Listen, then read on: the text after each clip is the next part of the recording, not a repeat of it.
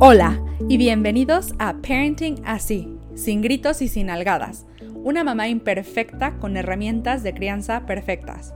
El lugar para aprender todo sobre la educación y desarrollo de los hijos y obtener respuestas a todas tus preguntas. Yo soy tu host, Fernanda Peláez.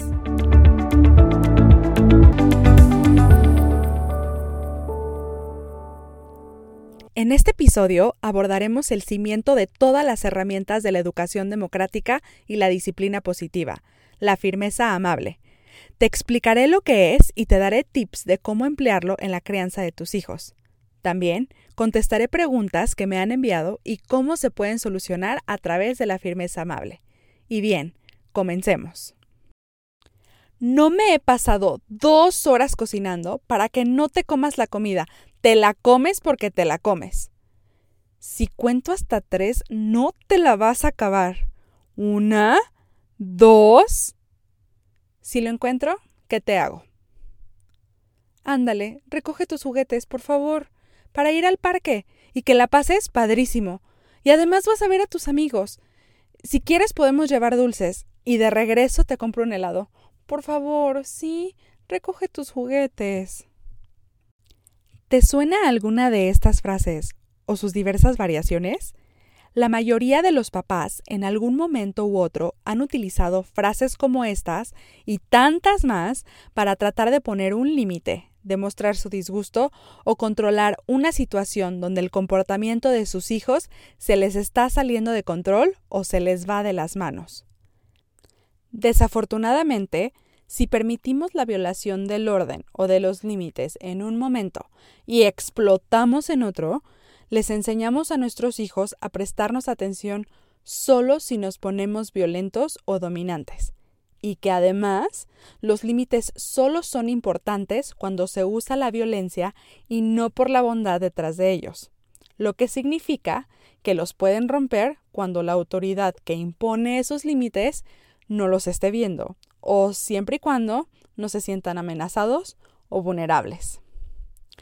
Sin embargo, cualquiera de los dos extremos, tanto la firmeza como forma de dominar y la amabilidad permisiva, tienen resultados positivos y negativos en el desarrollo de los hijos.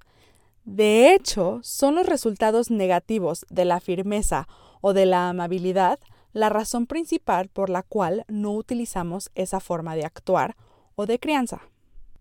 Es curioso, porque tanto la amabilidad como la firmeza pueden tener resultados negativos similares. Lo importante es poder dar a los hijos las bondades tanto de la firmeza como de la amabilidad. Es decir, estar en el punto medio y en realidad ser ambos. Esto no significa que un día soy amable y el otro día soy firme, o que de las 24 horas del día, 12 horas soy de una forma y las otras 12 de otra. No, eso solo generaría caos e inestabilidad. Entonces, si no debo actuar solo con firmeza, ni tampoco solo con amabilidad o permisividad, entonces, ¿qué sí? La respuesta es ser amablemente firmes o usar una firmeza amable, es decir, ser ambos al mismo tiempo en todo momento.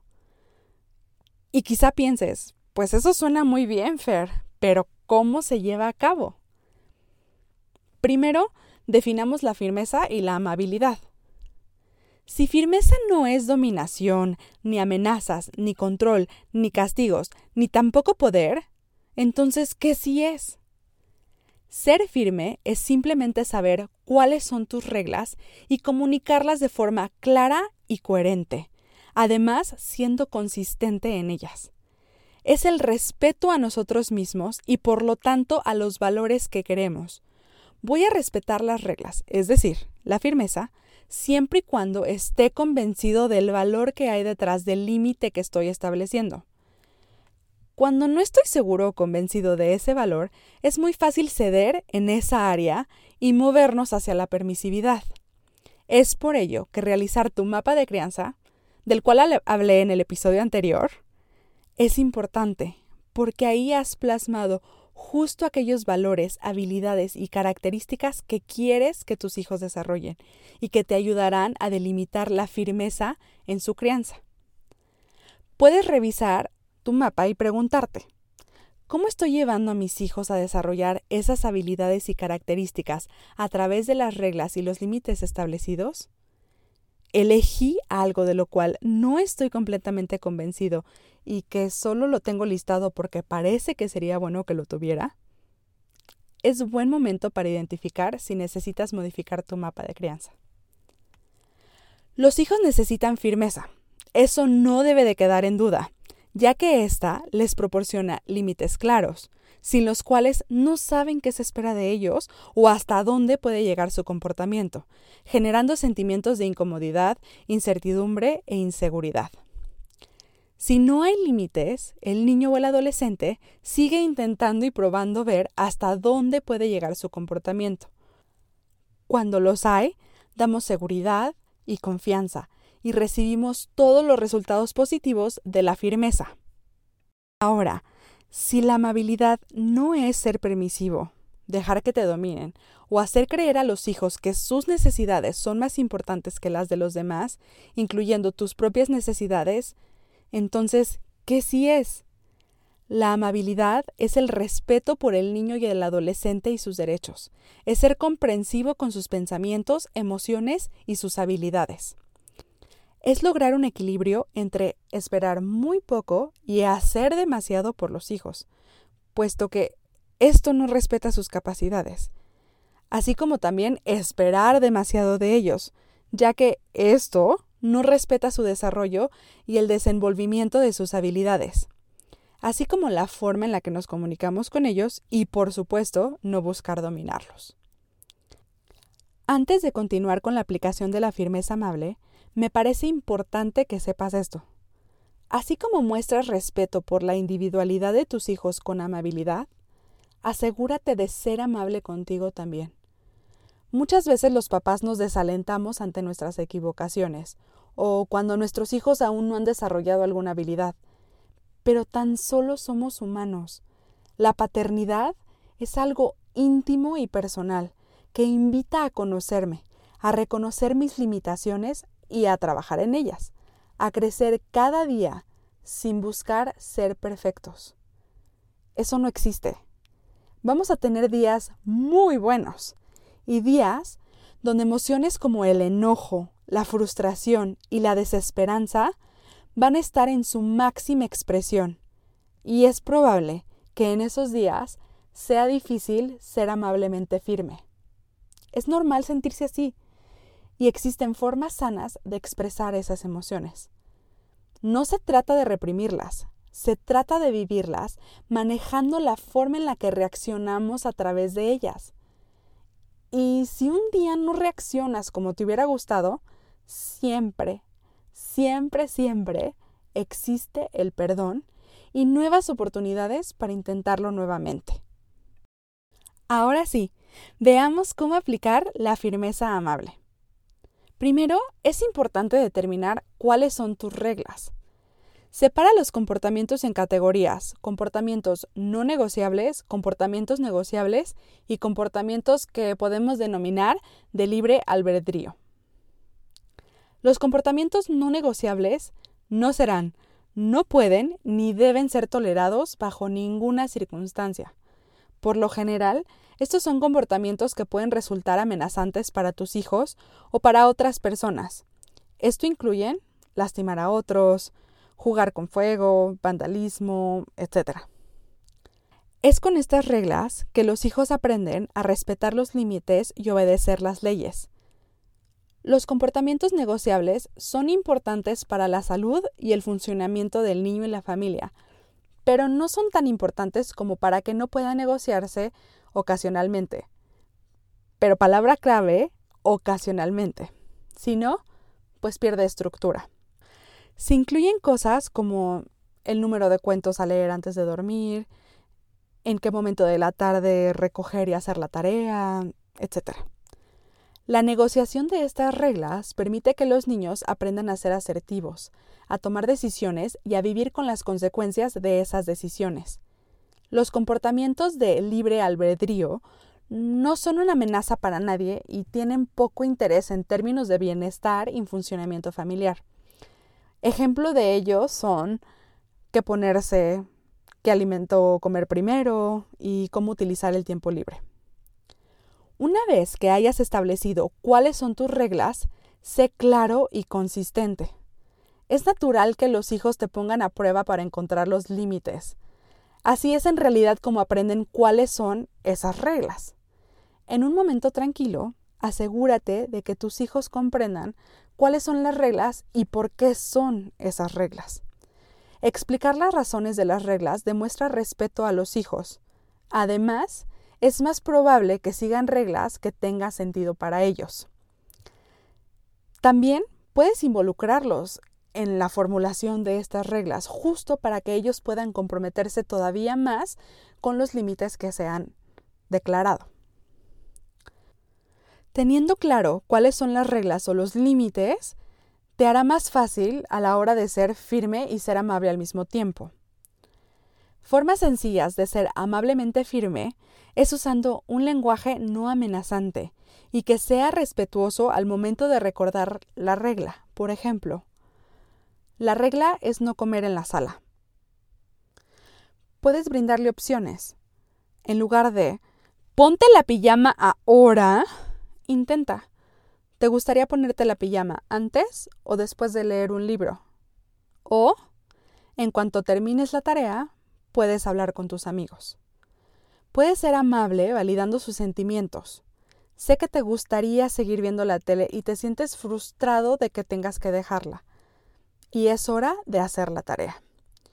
En lugar de decir, cociné por horas, te lo comes porque te lo comes, puedes mostrar comprensión diciendo, Entiendo que no tengas hambre. Lo que no comas ahora será para la cena. O siento que no se te haya antojado la comida. Esto es lo que hay para comer. Si no lo quieres, puedes esperar a la cena. Es importante no engancharse, sino ser firme y amable al mismo tiempo. Decidir lo que tú harás y respetuosamente cumplir lo decidido. ¿De qué forma se te ocurren que tú puedes ser amablemente firme? Bien, es momento de dar respuesta a aquellas preguntas que me han ido llegando y que se pueden solucionar a través de la firmeza amable. La primera dice así. Tengo un hijo dentro del espectro autista. A veces siento que no me hace caso y que sí entiende. Aún no habla bien, es decir, repite todo lo que digo y rara vez dice algo por él mismo. Siento que le afecta que le levante la voz o que le den algadas, porque ya lo quiere hacer él conmigo. Pero, ¿aplica este estilo de crianza para niños como él? ¿Cómo puedo implementarla? Bueno, aquí va la respuesta. El estilo de crianza democrático se puede utilizar con todos los niños y adolescentes, incluso aquellos dentro del espectro autista. Adler descubrió que la motivación más profunda de todos los seres humanos es el sentido de pertenencia e importancia, y todas nuestras acciones buscan obtener ese sentido de pertenencia e importancia. En otro episodio profundizaremos en este concepto y cómo podemos equivocarnos en la forma que pertenecemos y lo que creemos nos hace significativos y también cómo esto se refleja en el comportamiento. Bueno, los niños con necesidades especiales también toman decisiones de cómo pertenecer y ser importantes y de cómo eso contribuye a su entorno social.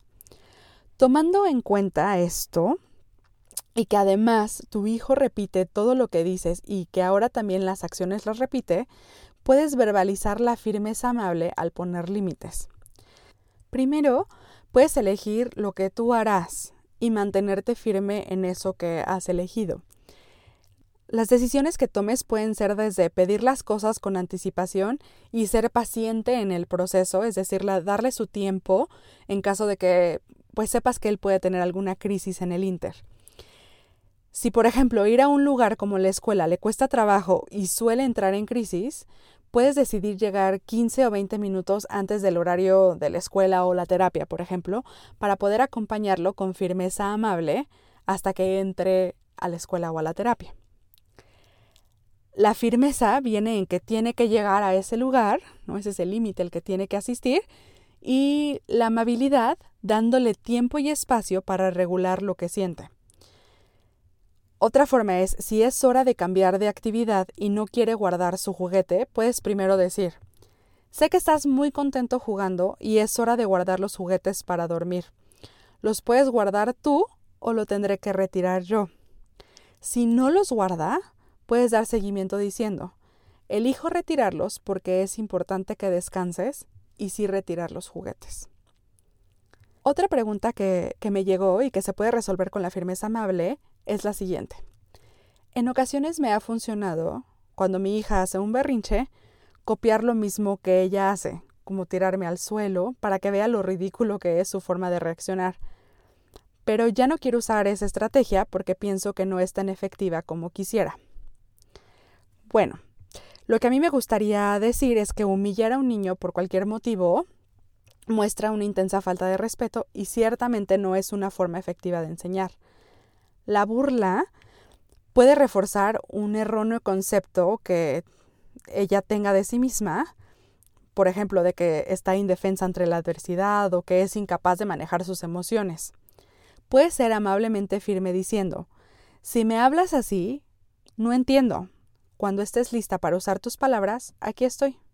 Y esperar silenciosamente. Lo importante durante un berrinche es primero ayudarle a regular sus emociones y cuando todos se sientan más tranquilos, solucionar la situación. Los abrazos son una excelente herramienta para disminuir los berrinches. Lo importante al dar un abrazo es decirle al niño que tú necesitas un abrazo. En este caso a tu hija le puedes decir necesito que me des un abrazo y esperar su respuesta. Si dice que no, puedes repetir nuevamente el necesito que me des un abrazo. Si nuevamente dice que no, a esta tercera le puedes decir cuando estés lista, necesito que me des un abrazo. Generalmente cuando los niños ya experimentan la contención de sus emociones a través del abrazo, que en este caso sería la amabilidad, buscan ellos solitos cuando están en una emoción muy fuerte ese abrazo, ¿no? E incluso ellos pueden llegar y decir, mami, necesito un abrazo, o, necesitas, ¿no? Como usamos la palabra necesito, mami, necesitas un abrazo, y realmente lo que quieren es que contengamos la emoción. Em, en ocasiones podemos distraer, ¿no? Al niño y eso también ayuda, pero para, para, utilizar la firmeza amable, lo primero es contener la emoción, incluso de forma empática, de yo me sentiría igual que tú si me hubiera pasado eso. Cuando estés listo, aquí estoy para ti. El límite o la firmeza es no voy a ceder ante lo que me estás pidiendo a través del berrinche, sino esperaré a que tú estés más tranquila para que podamos solucionar esta situación. Una última pregunta es la siguiente. Mi hijo de 13 años es muy olvidadizo, pero me pasa que cuando olvida algo de la escuela, por ejemplo, veo que sufre y entonces termino haciendo las cosas por él. ¿Cómo puedo ayudarle para no tener que rescatarlo, pero tampoco que sufra? Podemos hacer muchas hipótesis de por qué suele olvidar las cosas, pero puedo ver que la compasión que sientes por su sufrimiento se convierte en permisividad. Él sabe que puede olvidar todo porque siempre estará papá para rescatarlo. Cada que lo rescatas, limita su capacidad de crecimiento y puede desarrollar inseguridad de hacer las cosas por sí mismo. La próxima vez que olvide algo, con la misma amabilidad y compasión con la que lo rescatas, puedes decirle, sé que cuando algo es importante para ti, encuentras la forma de recordarlo.